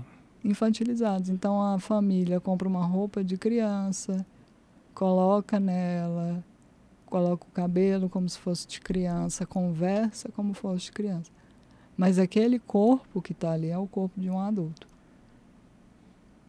E para o abusador é o suficiente. E aí já tiveram casos e casos de mulheres que do nada, né, entre aspas, né, entre aspas, aparecem grávidas. E aí? E aí vem uma outra violência.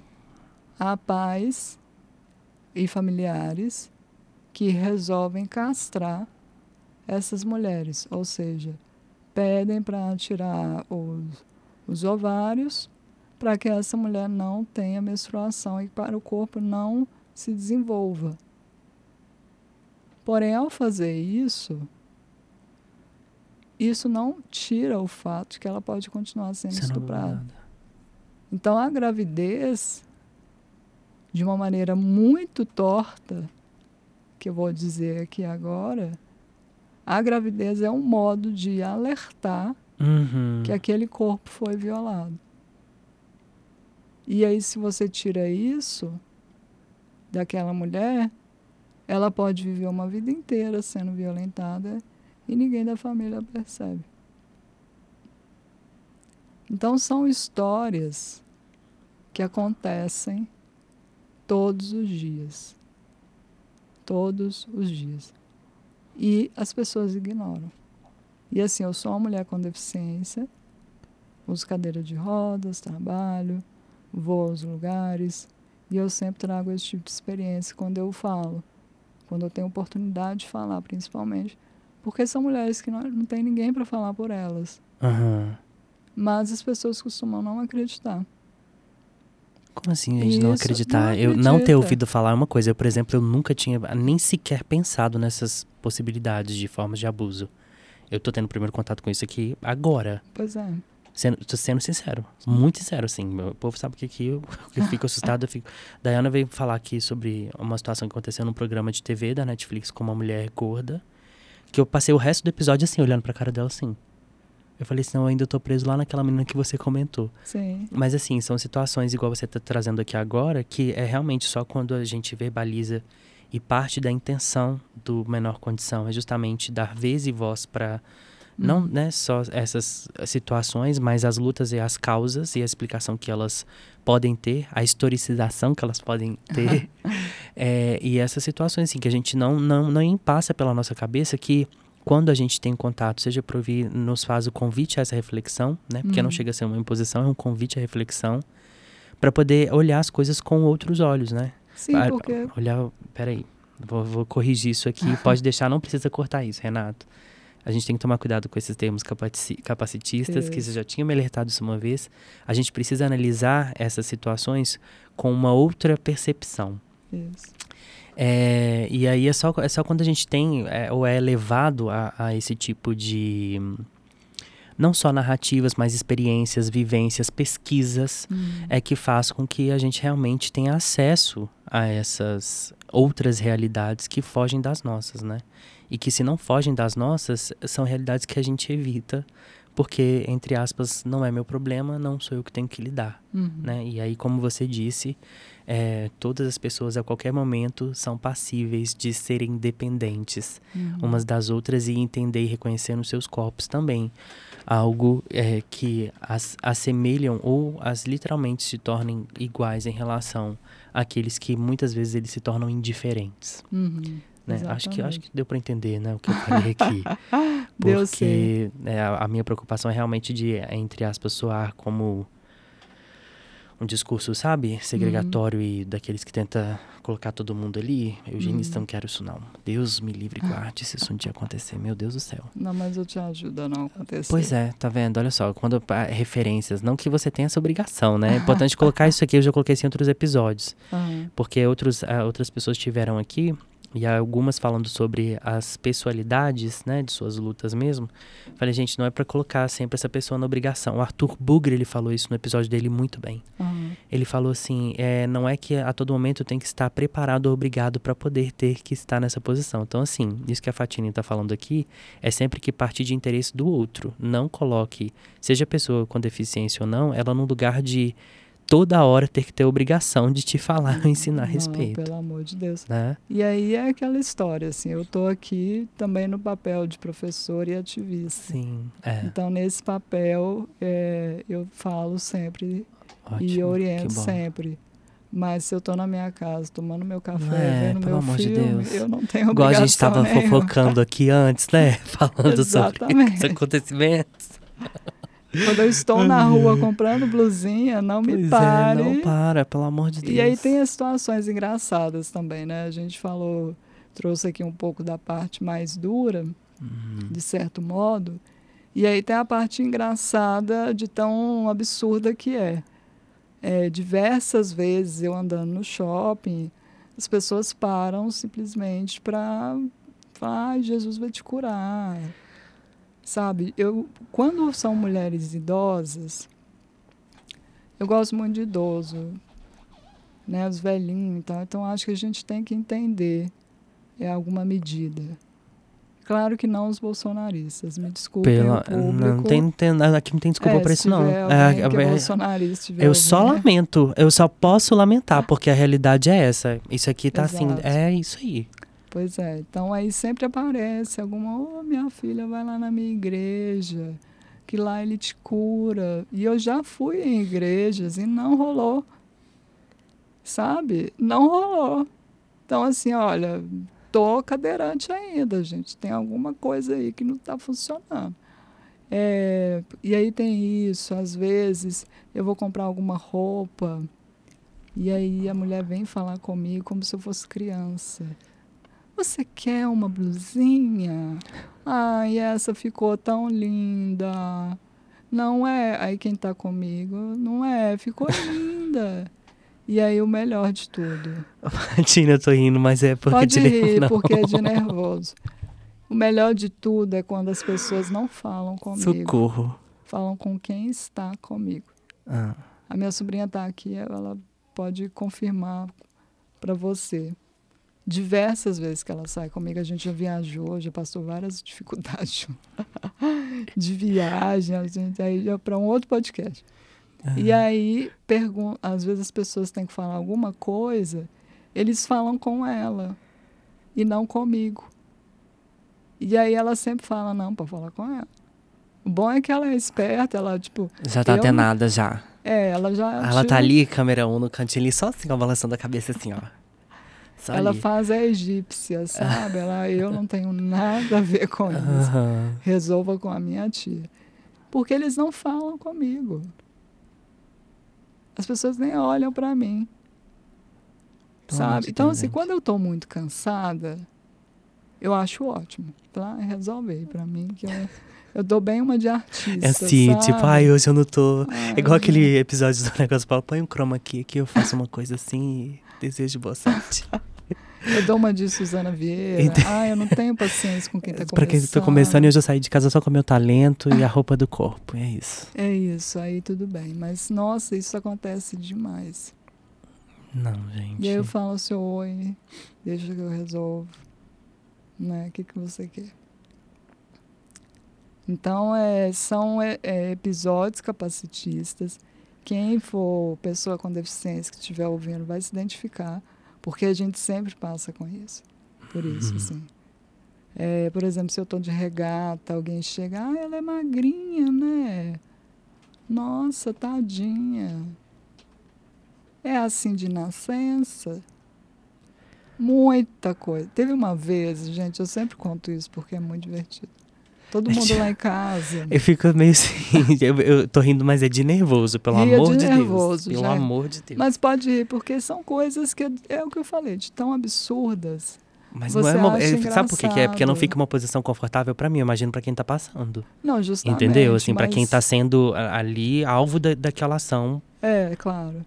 É, lá em casa a gente é muito debochado em relação a essas coisas. Hum. Porque é, acaba que você quando você está naquela experiência, você acaba lidando é, com ela de uma maneira mais debochada. E aí a gente tinha uma vizinha que ela era evangélica, né? Gente, me desculpe os evangélicos, mas são vocês que fazem isso. E aí ela chegou para minha mãe e falou assim: "Olha, sua filha tá com um negócio no corpo". Um negócio ruim, é, tipo demônio, diabo. Isso, Entendi. isso também é capacitista, tá, gente? Achar que a deficiência é uma maldição, que é uma coisa ruim. Um castigo você, divino. Um castigo divino. Uma coisa que você fez no passado. Na vida passada, para poder tá cobrando agora. E só abrir um parênteses, eu sou espírita. E aí eu sempre falo com todo mundo, foi querido, se você está na Terra, você também fez alguma coisa. Porque só está aqui vivo quem ainda tem pendência para resolver, tá, querida? Então, não me venha com essa conversa fiada. É. e aí voltando, e aí ela falou com minha mãe, falou assim, olha, mas pode ficar tranquila, que eu peguei um jornal lá da igreja, e aí você pega o jornal e bate na cabeça dela para sair o demônio no corpo. É, não, tira e Fatina, isso eu não tem graça.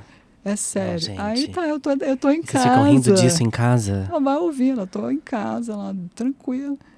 De repente, minha mãe chega e começa a me bater com o jornal. Eu falei, o que, que é isso? E ela rindo. Eu acabo de falar que não tem graça, corta para. Eu rindo. E minha mãe rindo, e pai. Ah, não, gente. Fulana falou que se eu bater nisso aqui, você vai voltar a andar. Então anda logo, e pai. E eu comecei a rir. E ela disse, gente, as coisas que as pessoas falam comigo.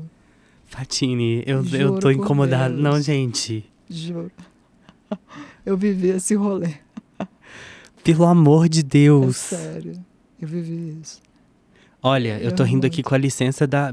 Porque licença tô, é de nervoso. Poética. É de nervoso. Eu não tô. Fatine, muito errado isso, Juro, gente. Amigo. Não. Juro por Deus. Pelo eu levei de uma Deus. jornalada na cabeça do nada, eu tava na minha casa, vivendo a minha vida. Porque a fulana de tal falou, que ela pegou lá da igreja. E minha Já. mãe só bateu de jornal pra, justamente para me zoar. Entendi. Sabe? Minha tia, gente, as coisas. Eu tô falando que minha família lida com isso de uma forma muito debochada. Eu ia pra casa da minha tia e aí, Tia Maria, um beijo se você estiver ouvindo esse, esse podcast. Ela vai ouvir. Que menor condição dela não ouvir. E você também que está escutando e ouvindo aqui até agora, espero que já tenha sangrado o dedo aí nesse like, tenha se inscrito aqui no canal ou na plataforma aqui de streaming e avaliado a gente em cinco estrelas. Olha só. Por favor. Eu, hein, pelo amor de Deus, Fatine aqui hoje. Minha tia, a gente. Como é que ela chama? Tia Maria. Tia Maria.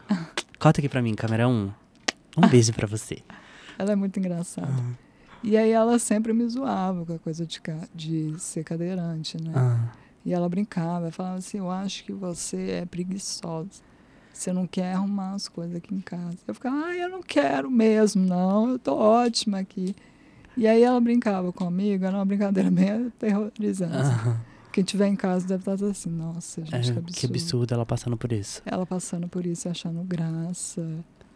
Mas, gente, era engraçado é, a gente chegava no morro. E aí ela falava assim, Fatinho, eu vou soltar a cadeira aqui.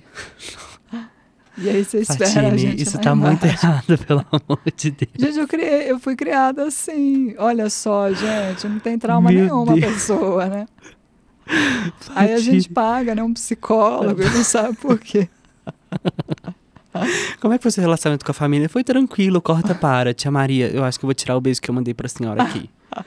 E corta para a tia falando que vai esperar lá embaixo. É, eu vou te jogar aqui, você vai lá. E era assim que a gente crescia, né, gente? Década de 80, Meu né? Deus a gente foi do criado céu. assim.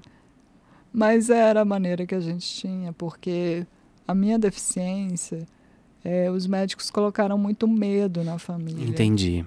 Sabe? Então, assim, eu. Você entende que essa questão do humor foi um mecanismo de defesa até. Era uma defesa, porque, Entendi. assim, minha mãe, ela ouviu muita coisa pesada dos médicos. Aham. Sabe, assim, coisa pesadíssima, do tipo, ah, se eu tivesse uma filha assim, eu me matava. Entende? Isso, é exatamente isso, assim. Quando ela contou isso pra mim, eu já mais velha, eu fiquei chocada. Falei assim, gente, mãe, que médico que é esse e tal? A gente não tem registro, porque assim, é, e aí eu acho importante contextualizar isso para quem está ouvindo. A, a família do meu pai e da minha mãe é daquela geração que sai do interior e vai para a cidade. Então, são pessoas que a única coisa que sabiam era agricultura e cuidar da casa dos outros. Minha mãe foi doméstica durante muito tempo da vida dela e foi faxineira. Uhum. Né? O meu pai veio para cá, ficou na casa da irmã e depois ele trabalhou na Copasa até aposentar. Então são pessoas que não tiveram escolaridade. Né? Os meus pais têm até quarta série. Uhum. Então assim eles não sabiam nem o que eu tinha, porque Entendi. cada médico dizia uma coisa. E ali, assim, minha mãe ouviu do médico, olha, ela vai viver até os sete anos de idade. Depois dessa data, qualquer momento ela morre. Então a família toda ficou com aquilo.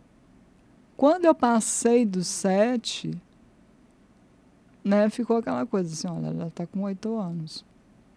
Aí vai para outro médico e aí fala assim, olha, essa doença que ela tem é o máximo até 15 anos.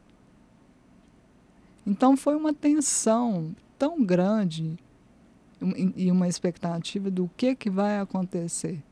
E aí foi um período que eu tive depressão e eu, eu tive muita crise de ansiedade, eu tinha muita dor de barriga, eu sempre passava muito mal.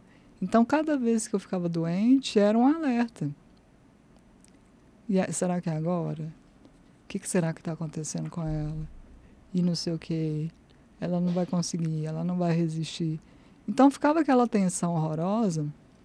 E aí, quando eu ia para casa da minha tia Maria, era o momento em que eu, fui, eu cresci com adolescentes. Uhum. Tia Maria conhecia a minha história. E ela falava: não, vamos criá-la Descontraindo. e- descontraída e como os outros filhos. Né? Minha mãe não teve diferença, não.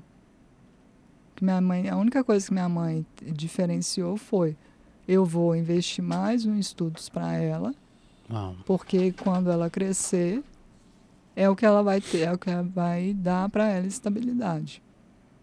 Né? Você vê, minha mãe não tinha ensino para ela. Mas já tinha noção de, de como a educação seria transformadora na sua vida. Exato.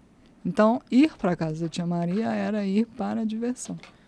Entendi. Então, tia Maria, você realmente tem um beijo, tá? Eu cresci com adolescentes, você sabe como é que adolescente é Ah, zoeiro um com o outro. uhum. É, nessa época você aprende a como lidar com, é, com as agressões que você recebe, com os bullying que você recebe, com as rejeições. Então eu não tive amparo é, psicológico, Uhum. igual hoje as pessoas têm, e essas coisas. Não, era eu e eu que me resolva. Isso é bom? Não é bom É. né? Mas era o que a gente tinha condição na época. Hoje, que já é um momento em que eu tenho mais maturidade, então hoje eu consigo resolver algumas coisas dentro da terapia, já faço acompanhamento Aham. e já sei o grau de importância disso. E Uhum. em 2004 eu descubro que a doença que eles achavam que eu tinha não era a minha doença.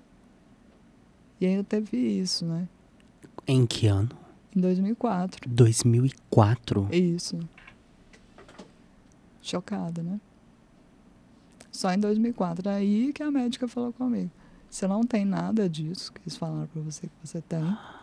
A deficiência que você tem. Você não vai morrer dela.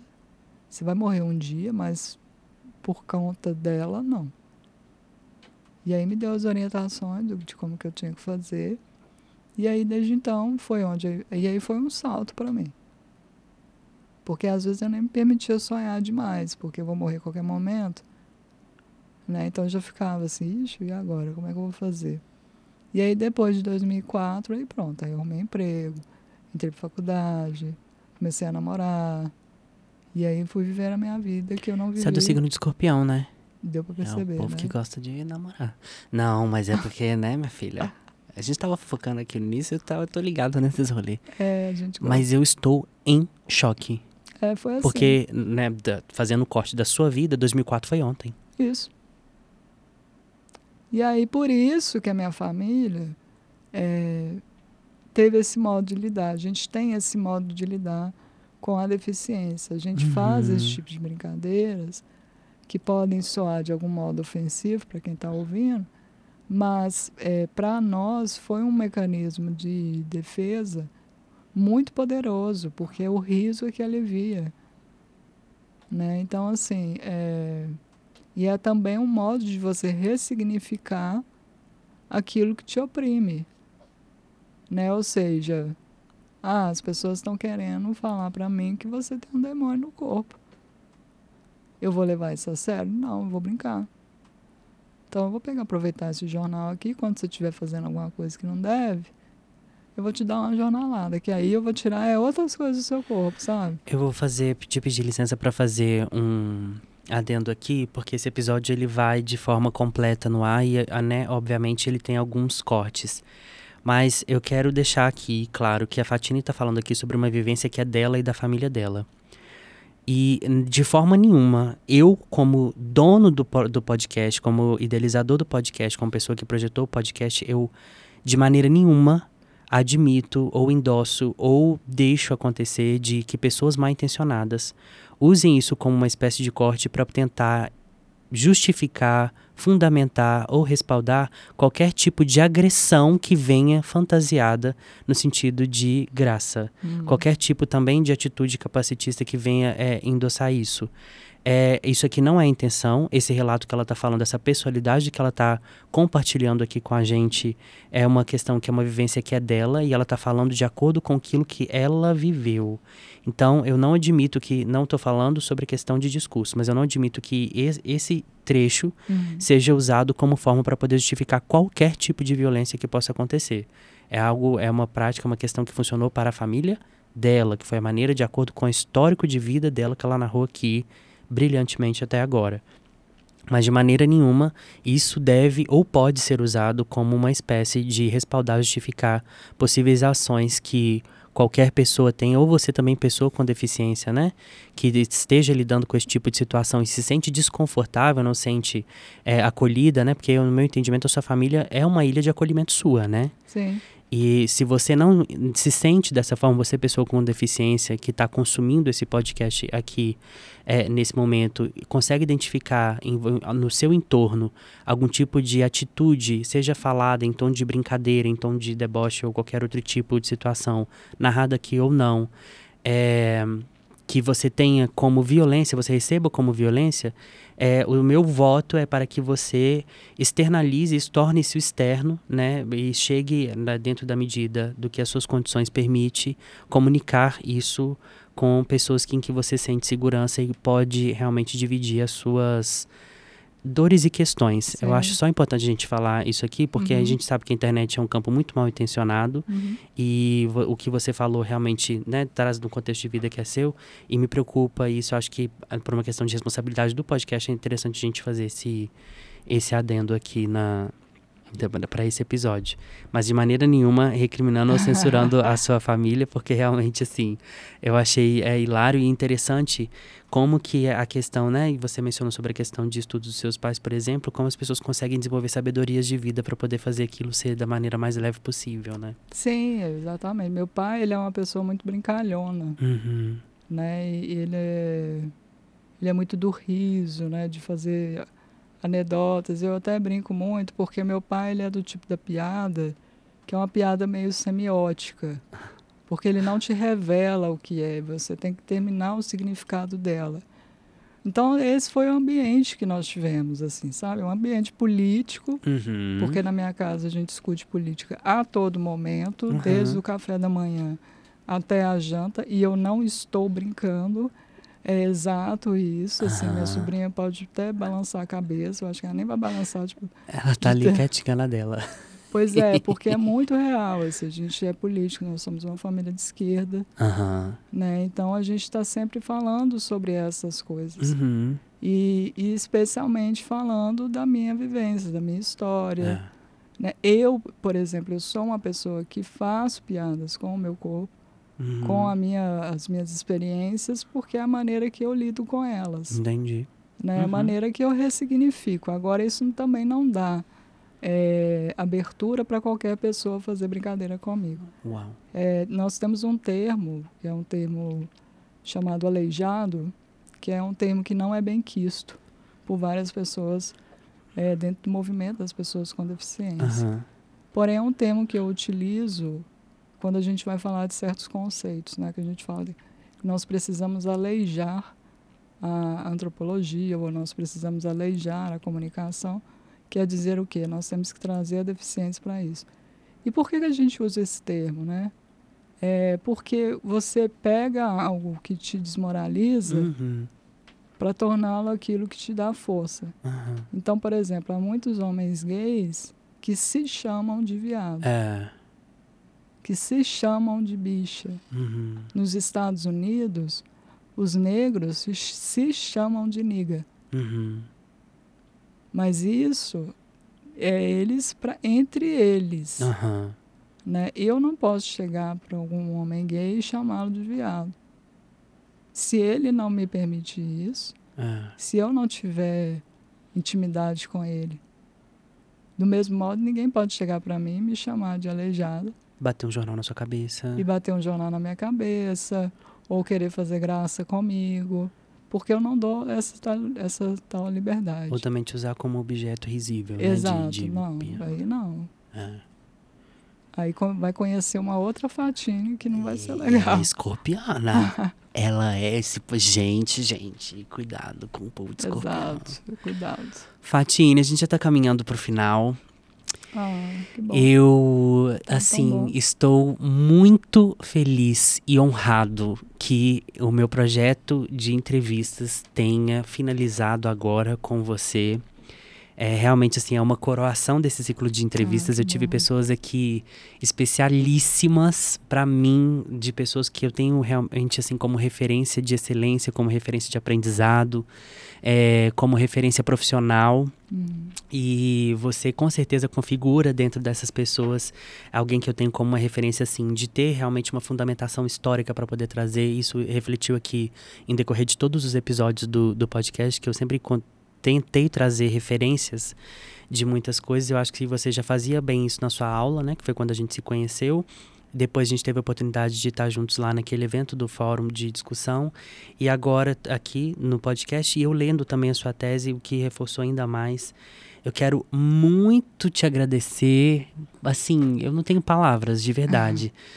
Por você né, ter mobilizado toda a sua logística para poder estar tá aqui, para poder estar tá abrilhantando, enriquecendo ainda mais esse podcast. Eu estou muito feliz mesmo porque quando eu sentei para poder fazer o projeto e eu coloquei lá, elenquei as pessoas a serem convidadas, você foi uma das primeiras que eu tinha colocado lá. e aí, se, se, se, essa temporada finalizasse sem você, eu ia ficar assim, ok, porque realmente veio muita gente boa, mas sabe quando você quer que tudo feche redondinho do jeito que você pensou? E eu tô muito feliz que isso tenha saído e eu quero passar para você também a palavra, se você quer deixar alguma mensagem, se você quer dividir alguma outra coisa, deixar a mensagem para quem está nos escutando, nos ouvindo, ah, nos assistindo ou está consumindo o podcast aqui, né, até esse momento, se você quer deixar alguma mensagem. As suas redes sociais a gente já vai colocar aqui nas descrições. Ah. Se você quer, tá aberto essa palavra para você. Ah, obrigada, querida. Eu gostei muito Ai, de participar bom. do podcast. Que bom. Eu fiquei muito triste não ter conseguido vir antes, mas não, mas... surgiu essa oportunidade agora. É. Fiquei, ai, que eu tenho que ir, não posso. Você sentiu a vontade? Tô super tranquila. Porque as pessoas ficam apreensivas quando vêm aqui. Eu falo, ah. gente, pelo amor de Deus. É experiência, né? Ah, a gente entendi. não tem. E aí fica, ai, que legal, gente, como é que funciona? Né? É, não. É, mas olha, muito obrigada Ai, pelo espaço, muito obrigada pelo respeito, o acolhimento sempre. Ai, que bom. É, eu, né, minhas redes sociais vão ficar aí disponíveis. Uhum. E o recado que eu dou é não tenham medo dos encontros. Uau. Né? Porque quando você estiver à frente de uma pessoa com deficiência, não precisa ficar com medo, sabe? Ah, eu não sei como conversar. Começa com oi, tudo bem? Qual é o seu nome? Né? Não tenham medo dessas coisas, né? Às vezes as pessoas têm medo de, ai, como que eu posso pegar? Ai, será que, poxa, ela é bonita, mas o que que os outros vão pensar? Não tenham medo dessas coisas, assim, porque quando nós estamos vivendo uma era de desencontros, a gente quer sempre se manter distante, né? A gente tem medo do outro, a gente tem medo de se entregar para o outro. Agora, quando a gente entender que não, vamos, vamos nos conhecer de forma aberta, né, e permitir ter esses afetos, né, permitir essa troca é muito importante, a gente vai resolver boa parte do, dos problemas que nós temos hoje. E nós temos que ficar alertas. Temos que é preciso estar atento e forte. Exato. A gente tem que ficar muito alerta, porque a luta ela não terminou. Né? Então é bem, vou terminar a minha fala bem no estilo marxista, né? Pessoas minorizadas, univos. É. Porque a luta continua. Tá, querida. Para você. para você que nos assistiu, nos ouviu, consumiu esse podcast aqui até esse momento, Assim como em outros episódios, eu vou finalizar falando que eu torço e espero que este episódio tenha tocado você da maneira que me tocou, até mais do que me tocou, e que você venha trazer sempre na sua mente aquilo que alimenta a esperança de um futuro bom. Eu só tenho a agradecer. Hoje, né, o ciclo de, de entrevistas ele se encerra aqui. Na semana que vem ainda tem mais um episódio, que é o episódio solo, tá? É, mas eu realmente faço esses votos de que o podcast como um todo mesmo, assim, principalmente as entrevistas que tivemos, a gente teve muita muito compartilhamento, eu sempre deixei muito confortável para que as pessoas falassem daquilo que elas sentem, daquilo, daquilo que elas vivem, desde que elas se sentam confortáveis para poder falar isso. E eu fico muito feliz que as pessoas que estiveram aqui, e você, se foi ou é um dos meus entrevistados até hoje e se sentiu confortável para poder dividir aqui vivências suas, o meu muito obrigado. E para você que ouviu, ouve e consome ou assiste, né, tem acesso a esse conteúdo, seja da maneira como for, eu torço para que todas ou algumas dessas coisas tenham reverberado em você e tenha feito você entender que você, além de não estar tá sozinho, que também pode ser uma espécie de ilha de acolhimento. Eu só tenho a agradecer mesmo. E hum, eu espero que a gente consiga chegar num desdobramento não só de sociedade, mas de entendimento em relação ao outro, em que a gente consiga se outrar na pessoa. Eu já falei sobre isso aqui de um poema que eu escutei uma vez, que né, em, em mim eu sou o outro e sou você e sou você e é o, é o que eu torço para que isso aconteça, né? E que de uma certa forma essas entrevistas tenha permitido você ao encontro, uhum. né, que a Fatina acabou de falar aqui. Esse foi e é mais um episódio do Menor Condição e como você já sabe, é o podcast que não tem a menor condição de você deixar de ouvir ou assistir. Tá bem? Um beijo e te vejo na semana que vem, no último episódio do que pode ser essa temporada. Assim a gente espera. Chama a vinheta pra gente, Renato. Menor Condição o podcast que não tem a menor condição de você deixar de ouvir ou assistir.